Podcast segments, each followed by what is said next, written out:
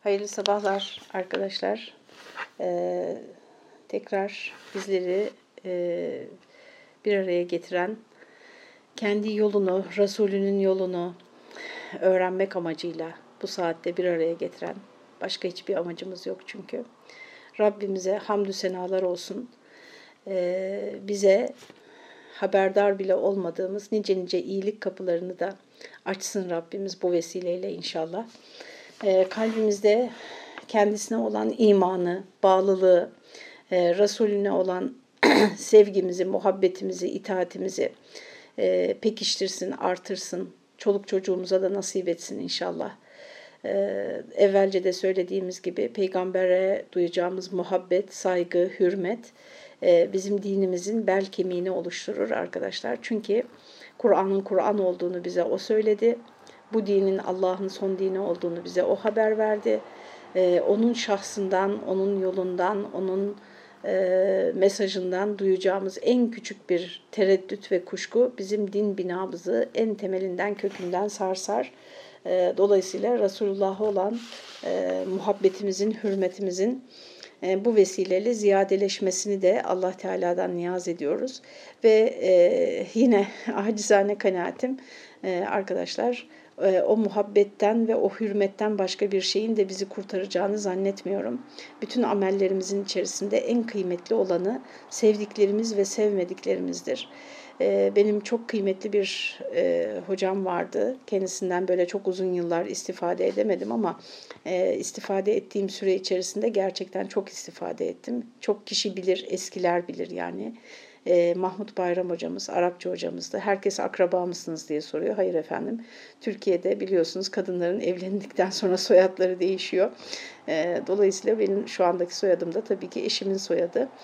E, akraba değiliz. Mahmut Bayram Hoca bildiğim kadarıyla Balıkesirliydi. E, şimdi şöyle demiş e, ömrünün sonuna doğru. Ben kendisinden duymadım fakat e, çok görüşen e, birisi anlattı kendisiyle. E, ömrünün sonuna doğru demiş ki hayatıma bakıyorum, şöyle gözden geçiriyorum hayatımı. E, bunu birkaç kişiden daha duydum arkadaşlar. Böyle ağır hastalıkları olanlar yani artık hani tünelin ucu görünmüş e, olanlar biraz böyle geriye dönüp muhasebe ediyorlar kendilerini e, hayatıma bakıyorum hiç kayda değer bir amel hani beni kurtarabilir diye düşündüğüm şu amelim beni kurtarabilir diye düşündüğüm kayda değer hiçbir şey göremiyorum ki bu hocamızın bütün hayatı bilenler bilir arkadaşlar. Ee, İslam'ı anlatmak, öğrenci yetiştirmek üzere geçmiştir. Kendi hatıraları da bu açıdan çok kıymetlidir. Ne yokluklar içerisinde yani bize şunu söylemişti onu bir tek aktarayım. Ee, İmam Hatip'te Arapça öğretmeye başladığımda dedi e, haftanın bazı günlerinde e, ilk derse geç kalıyordum. Ondan sonra e, işte müdür diyor ki niye geç kalıyorsun? Çünkü ne kadar disiplinli olduğunu biliyor. E, niye geç kalıyorsun? Çünkü arkadaşlar bir tane pantolonu varmış. O pantolon yıkandığı zaman e, sabaha yetişmediği için kuruması e, efendim ve ütülenmesi her neyse e, ilk derse ilk derslere geç kalırdım dedi. Yani böyle yaşayan bir insan vaktin bir tek saniyesini bile ziyan etmek istemediği için gözümün önündedir hala. E, tahta silgisini bulamadığında e, öğretmen önlüğü vardı üzerinde. Onun koluyla yani önlüğün koluyla böyle tahtayı silerdi. E, çok böyle cevval, aktif, dikkatli, e, konusuna anlatacağı şeye çok hakim e, bir hocamızdı. Şimdi bu hocamız şöyle diyor arkadaşlar ömrünün sonuna doğru hayatıma bakıyorum, gözden geçiriyorum. Hiç böyle Allah'ın huzurunda şu amelim de beni kurtarır diye düşündüğüm hiçbir şey göremiyorum. E, bir tek şey hariç diyor. Allah dostlarını, Allah yolundan gidenleri tam bir muhabbetle seviyorum. Allah yoluna düşmanlık edenleri de tam edenlerden de tam bir buğz ile buğz ediyorum. E, bu amelimle inşallah kurtulurum diyor. Biliyorsunuz Efendimiz sallallahu aleyhi ve sellem de sahabeyi e, sevince boğan bir hadis-i şerifinde kişi sevdiğiyle beraberdir diyor. Kıyamet gününde senden çok uzak düşeceğiz biz. Sen peygamberler meclisinde olacaksın. Biz seni şimdi dünyada her istediğimiz zaman gelip görüyoruz. O zaman ne yapacağız ya Resulallah diye üzülen sahabeyi e, bununla müjdeliyor Efendimiz. Kişi sevdiğiyle beraberdir diyor. E, efendim bize de e, peygamber muhabbetini, onun yolundan gidenlerin muhabbetini versin Allah Teala.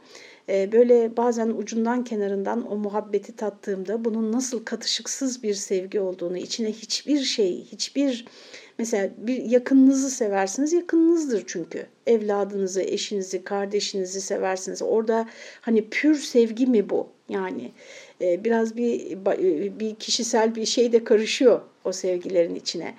E, ama mesela sizinle hiçbir alakası yok. Dünyada bir şeyi olmamış. Yani size bir ilişkiniz yok. Size doğrudan bir faydası olmamış ee, bir bağınız yok, kan bağınız, coğrafi bağınız, ırk bağınız hatta yok.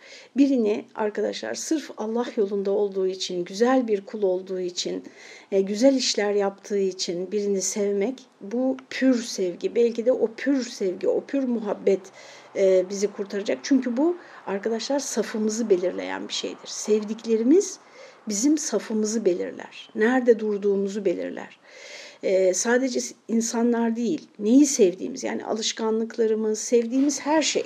E, çünkü e, işte Elmalı merhum da çok aktarıyorum son, son günlerde e, öyle buyuruyor. Diyor ki kişinin mabudu en ziyade mahbubudur. En çok neyi seviyorsa mabudu odur diyor.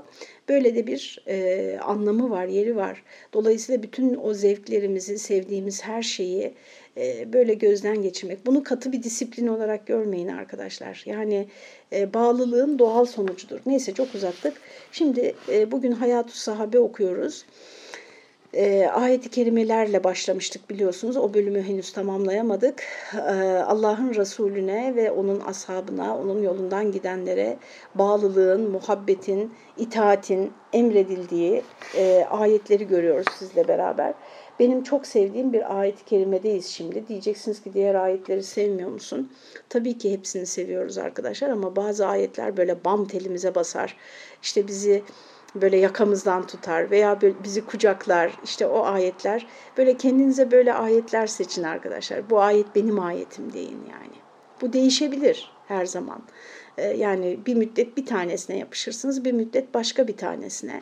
Hatta bunlar dua ayetleri olabilir. Mesela o, o günlerde o duaya çok ihtiyacınız vardır. O devamlı onu zikredersiniz, onu söylersiniz.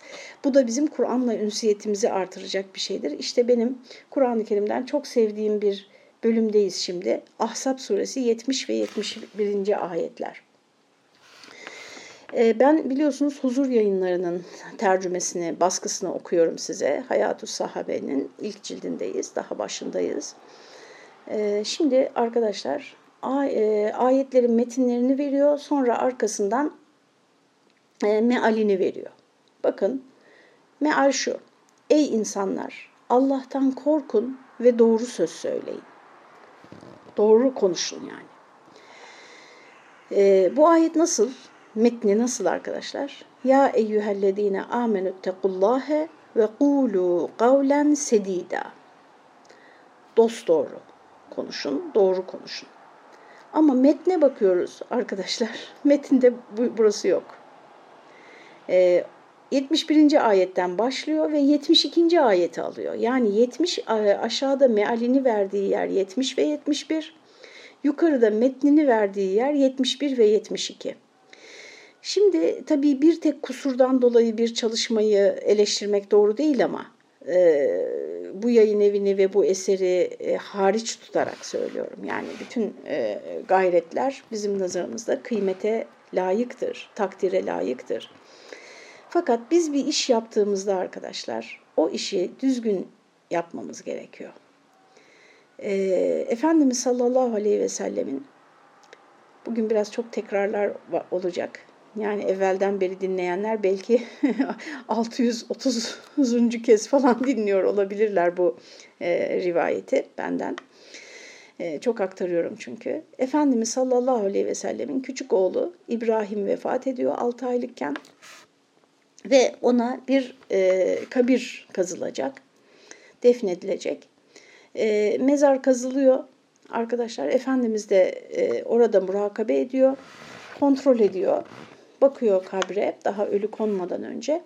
E, kabrin dibinde bir e, tümsek ya da bir çukur görüyor. Bir düzen, düzensizlik yani. Ve ama köşede kalmış. Hani ölünün konacağı yer değil. Biraz köşede kalmış bu tümsek. Efendim ve biraz sonra da zaten toprak atılacak tekrar. Diyor ki orayı düzeltin diyor. Dibinin dümdüz olmasını söylüyor. Yani o tümseyi düzeltin diyor.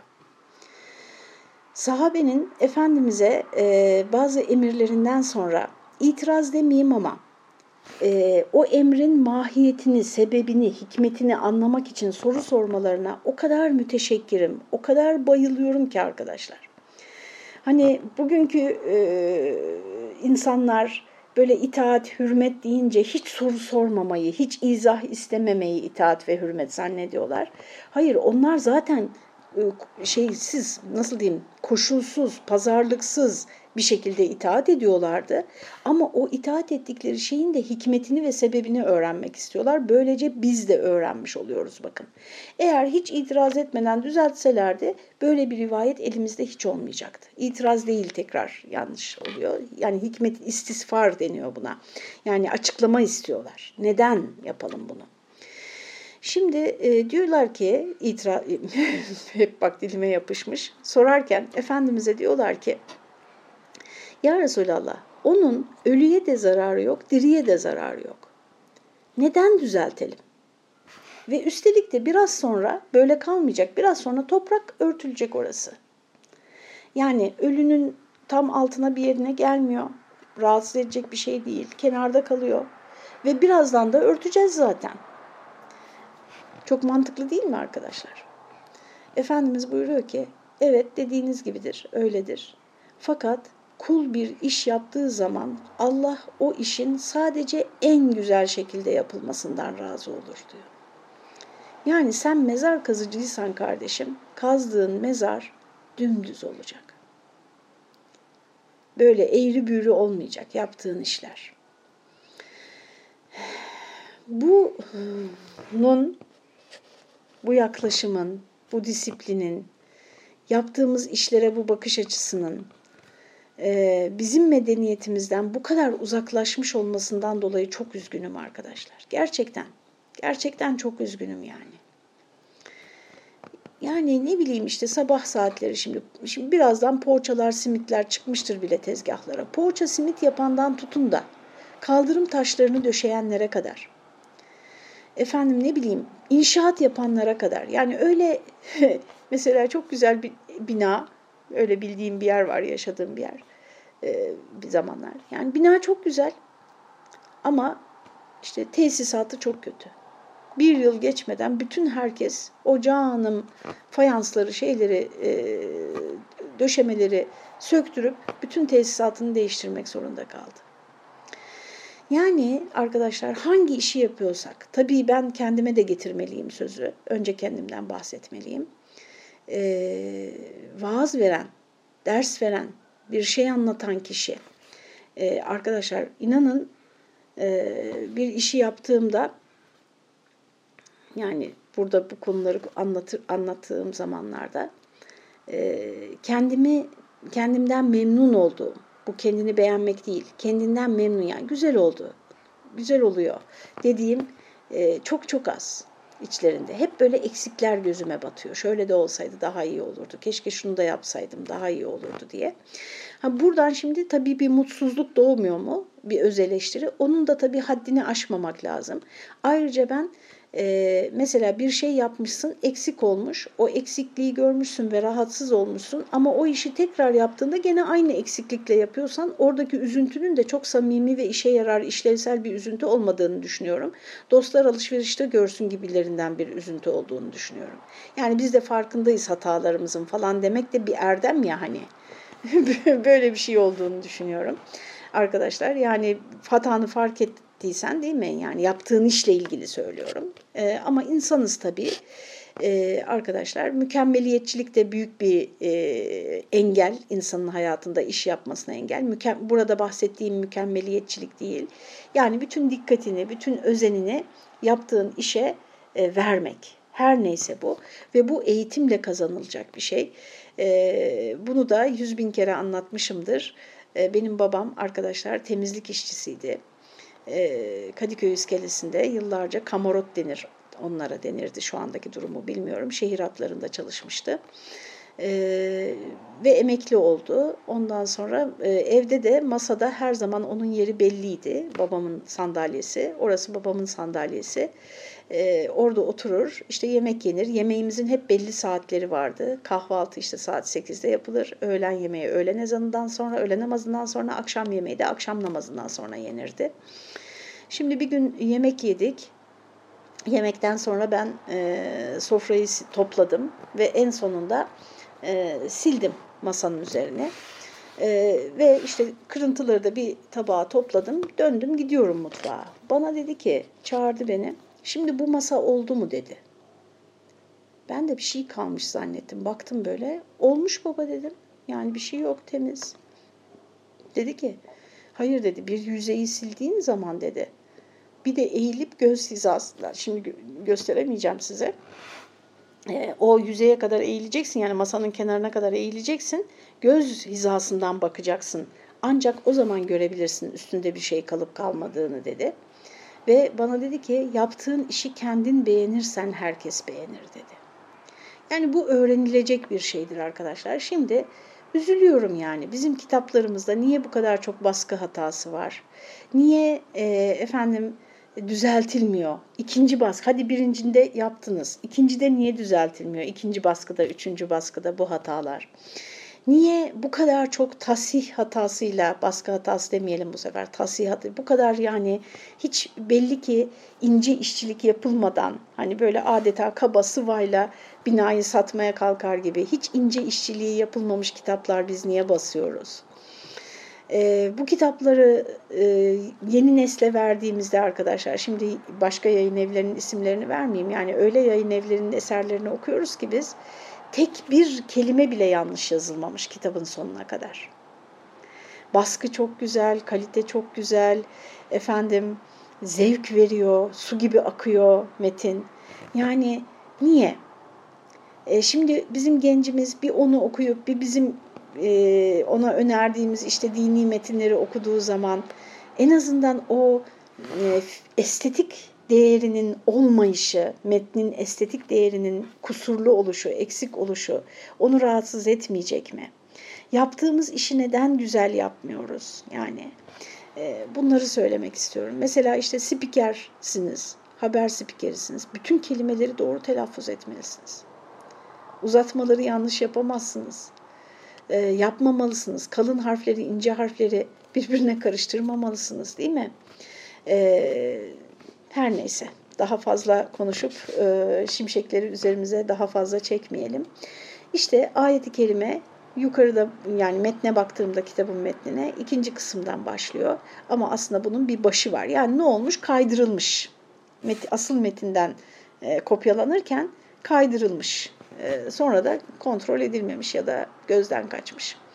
E, muhakkak benim yaptıklarımda da çok böyle gözden kaçan şeyler var. Kesinlikle kendimi bunun dışında tutarak söylemiyorum ama e, ben de olsam, kim olursa olsun arkadaşlar, e, tekrarlanıyorsa bu hatalar, işte farkındayız, biliyoruz falan demenin e, bir anlamı yok. Tekrarlanmaması gerekir yani.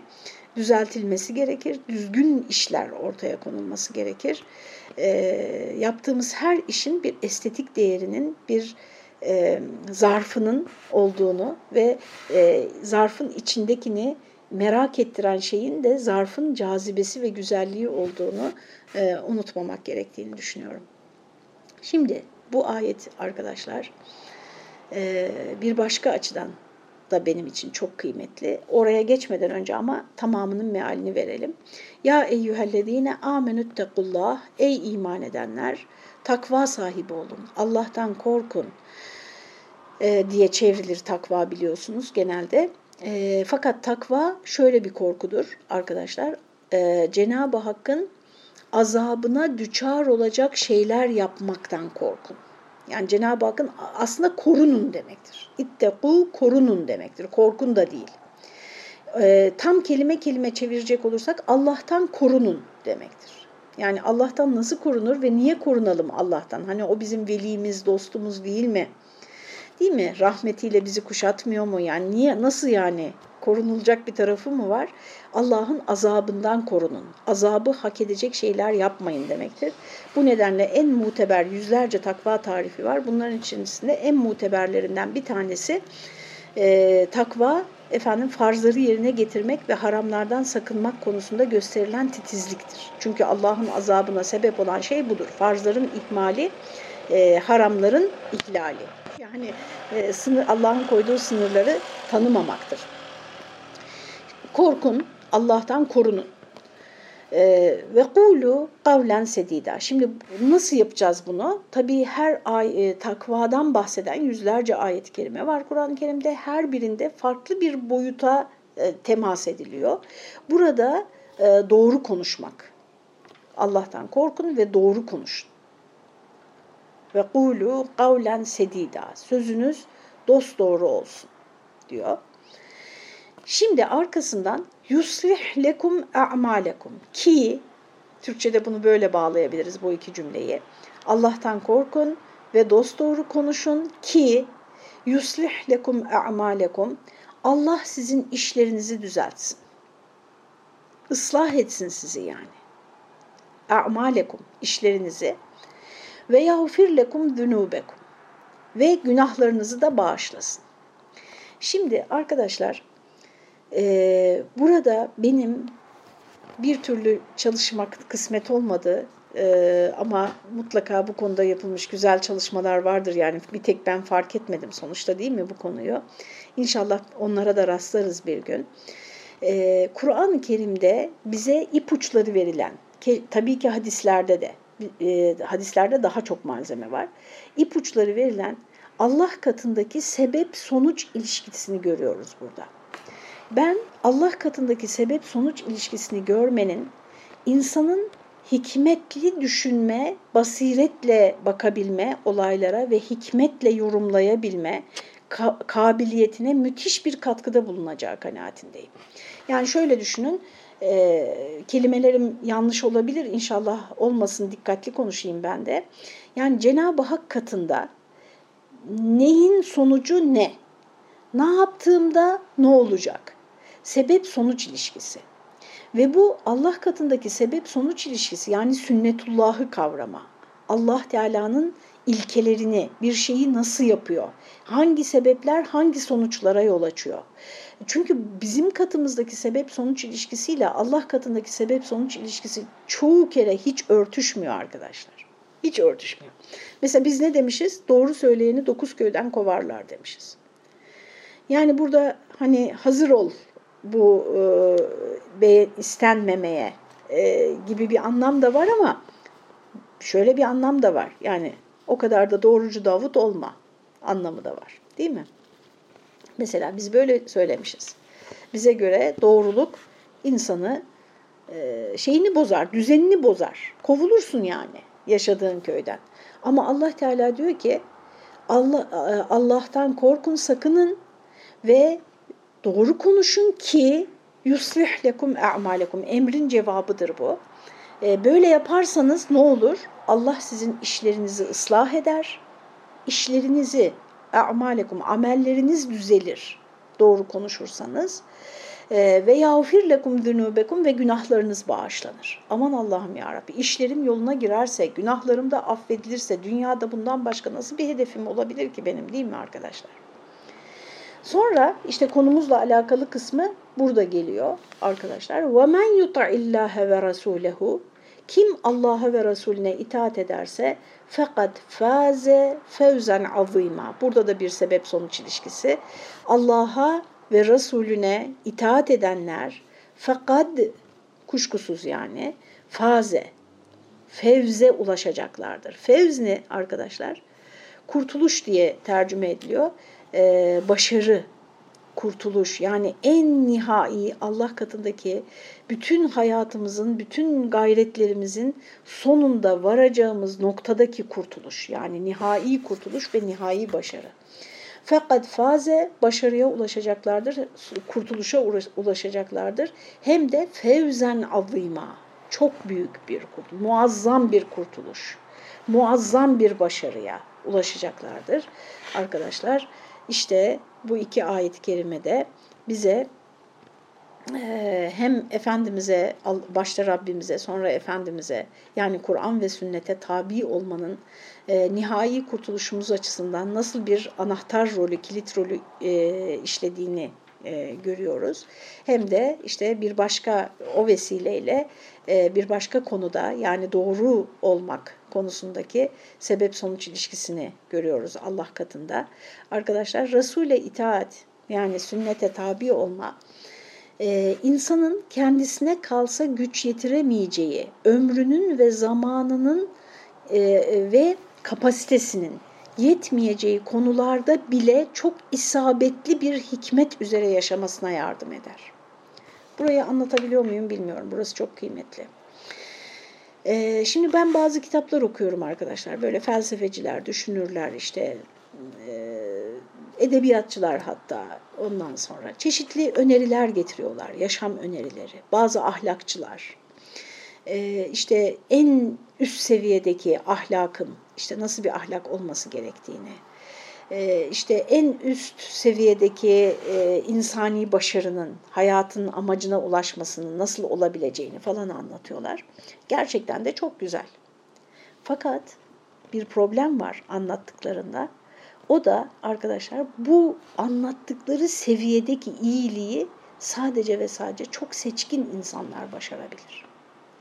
Yani çok zeki olması gerekir, metafizik bir zekaya sahip olması gerekir, kendine çok hakim olması gerekir, otokontrolü çok kuvvetli yani hem sezecek hakikati o kapasitede olacak hem de o sezdiği ulaştığı hakikati çok geçmeden çünkü hayatımız maksimum 80 yıl yani ondan sonrası zaten e, sona hazırlanmakla geçiyor 80-85 yıl. E biz bunların farkına varana kadar olduk 30-40 zaten. Şuradan efendim 80 ne kadar kaç kaldı yani? Geceleri çıkar falan şunu bunu çıkar yani çok kısa bir zaman var. O kısa zaman içerisinde bu kalitede bir insani varoluşu, ahlakı, bu kalitede bir e, seviyeyi, tekamülü gerçekleştirebilmesi için kendine de son derece hakim olması lazım. Hiç zaman kaybetmeden bunları uyarlaması lazım. Yani hem entelektüel zeka anlamında hem de o vardığı hakikatleri kendisine uygulamak için psikolojik güç anlamında en tepede olan insanlar bunları sadece uygulayabilir. Yani yanlış söylemiyorlar, doğru söylüyorlar, hayranlık duyuyorum anlattıkları şeylere. Peki geri kalan kitleler ne olacak? Kitleler zeki değil demiyorum arkadaşlar. Ben o kitlenin en alt kademelerinden geliyorum. Onların içinde de çok zeki insanlar olduğunu ben biliyorum. Ama arkadaşlar hayat meşgalesi yani o kadar karnını doyurmaya ve bir günü bitirebilmeye o kadar odaklanmış ki onların böyle metafizik meseleler üzerinde düşünecek, bunları dert edinecek, hayatına uyarlayacak lüksü yok yani böyle bir lüksü yok. Kirayı nasıl denkleştireceğini düşünüyor, ilacı nasıl alacağını düşünüyor, e, efendim çocuğunu nasıl okula göndereceğini düşünüyor falan filan yani. Ne olacak bu kitleler arkadaşlar? İşte onun için bizim dinimizde taklit çok kıymetlidir arkadaşlar. Taklit e, dinin evrenselliğinin olmazsa olmaz şartlarından birisidir. Taklit geçerlidir, kıymetlidir ve kurtarıcıdır. Bir şartla. Kimi taklit ediyorsun? Yani arkadaşlar İslam bizi bu dünyaya, dinimizin haber verdiğine göre biz bu dünyaya imtihan olmak için geldik. Öyle bir imtihan ki bu kopya çekmek serbest. Çünkü Cenab-ı Hak biliyor yani herkesin çalışacak vakti yok. Kapasitesi de yok. Kopya çekebilirsin diyor. Yani bak birine o ne yazıyorsa yaz kağıdına. Tek mesele var arkadaşlar orayı affetmiyor Allah Teala. Kur'an'daki işte taklit edilenler, taklit edenler bunların anlatıldığı birkaç yer var Kur'an-ı Kerim'de. Onların ahiretteki sonuçları, önden gidenler, onlara uyanlar falan. Tek mesele var orayı affetmiyor doğru kişiyi taklit edeceksin. Bir bak yani sen kim gibi olmak istiyorsun? Ee, çağımızın problemi birbirine zıt isteklerin aynı anda olması. Yani ben şimdi isim vermeyeyim burada nahoş insanların isimleri falan kişi gibi hayatı böyle dibine kadar yaşamak istiyorum ama peygamber gibi de hani ahlaklı, kıymetli, Allah katında bir derece kazanmış bir insan olmak istiyorum. Arkadaşlar bu olmayacak işte. Bu olmayacak. E, hayatınız hep gerilimle geçecek böyle yaparsanız. E, ve bir ileri bir geri böyle. Güya çok çaba sarf ediyor olacaksınız ama hiç yerinizden bir milim kıpırdayamıyor olacaksınız. Bazı defterleri kapatıp arkadaşlar ben bu dünyayı nasıl bir insan olarak tamamlamak istiyorum? Onu seçip kendimize bunun örneklerini seçip bunlar bir tane de olmayabilir. Çok çeşitli alanlarda bunun örnekleri var. E, efendim yaşayanlardan, ölülerden, peygamberlerden kendinize böyle daha size yakın birini seçebilirsiniz. Mesela beni Hazreti Musa çok etkiliyor. Çünkü Musa kıssasında arkadaşlar Hazreti Musa'nın ne kadar korkuları olduğunu görüyoruz. Ben de yeri geldikçe söylüyorum. Çeşit çeşit korkuları olan bir insan olduğum için Hazreti Musa'nın e, aleyhisselam o korkulardan nasıl kurtulup da o büyük işleri başarabildiğini e, kendime örnek almak istiyorum mesela. E, dolayısıyla arkadaşlar kılavuzunuz kargaysa pislikten kurtulamayacaksınız. E, kılavuzunuz kimse ki, ve o kılavuz da kılavuzun nasıl diyeyim e, kendi kılavuzunuzu belirlemeyi de tesadüfe bırakamazsınız yetişkin olduktan sonra. Kendi önderinizi, liderinizi seçin. Bir başka tavsiyem arkadaşlar bunu seçerken kendi kapasitenizin çok üstünde örneklerde seçmeyin. O zaman da hep başarısızlık hissi oluyor insanda. E, bu da mesafe almayı engelliyor. Gördüğünüz gibi bugün sadece bir tek ayet-i kerime okuyabildim. Ahzab suresinin efendim 70 ve 71. ayetleri e, bunları tefsirden e, okursanız kendiniz için büyük bir iyilik yapmış olursunuz. E, Allah Teala'dan bizleri şu mübarek vakitler hürmetine veyahut da kendi katındaki izzeti, değeri olan şeyler hürmetine, Esma-i Hüsnası hürmetine, bu hürmetine ifadesinde bazıları problemli bulur ama ne yapalım işte biz böyle eski kafalıyız, eski usul gidiyoruz. Arkadaşlar e, bizi Resulünün yolundan ayırmasın. Ne zaman biz ayrılırsak, bu da önemli bir duadır. İnsan çünkü bazen sapabilir. Bizi şefkatle kolumuzdan, elimizden, alnımızdan tutarak tekrar o yola bizi dahil etsin inşallah. En azından sevdiklerimiz hususunda ayağımızı şaşırtmasın. Allah'a emanet olun. Hepinize hayırlı günler arkadaşlar.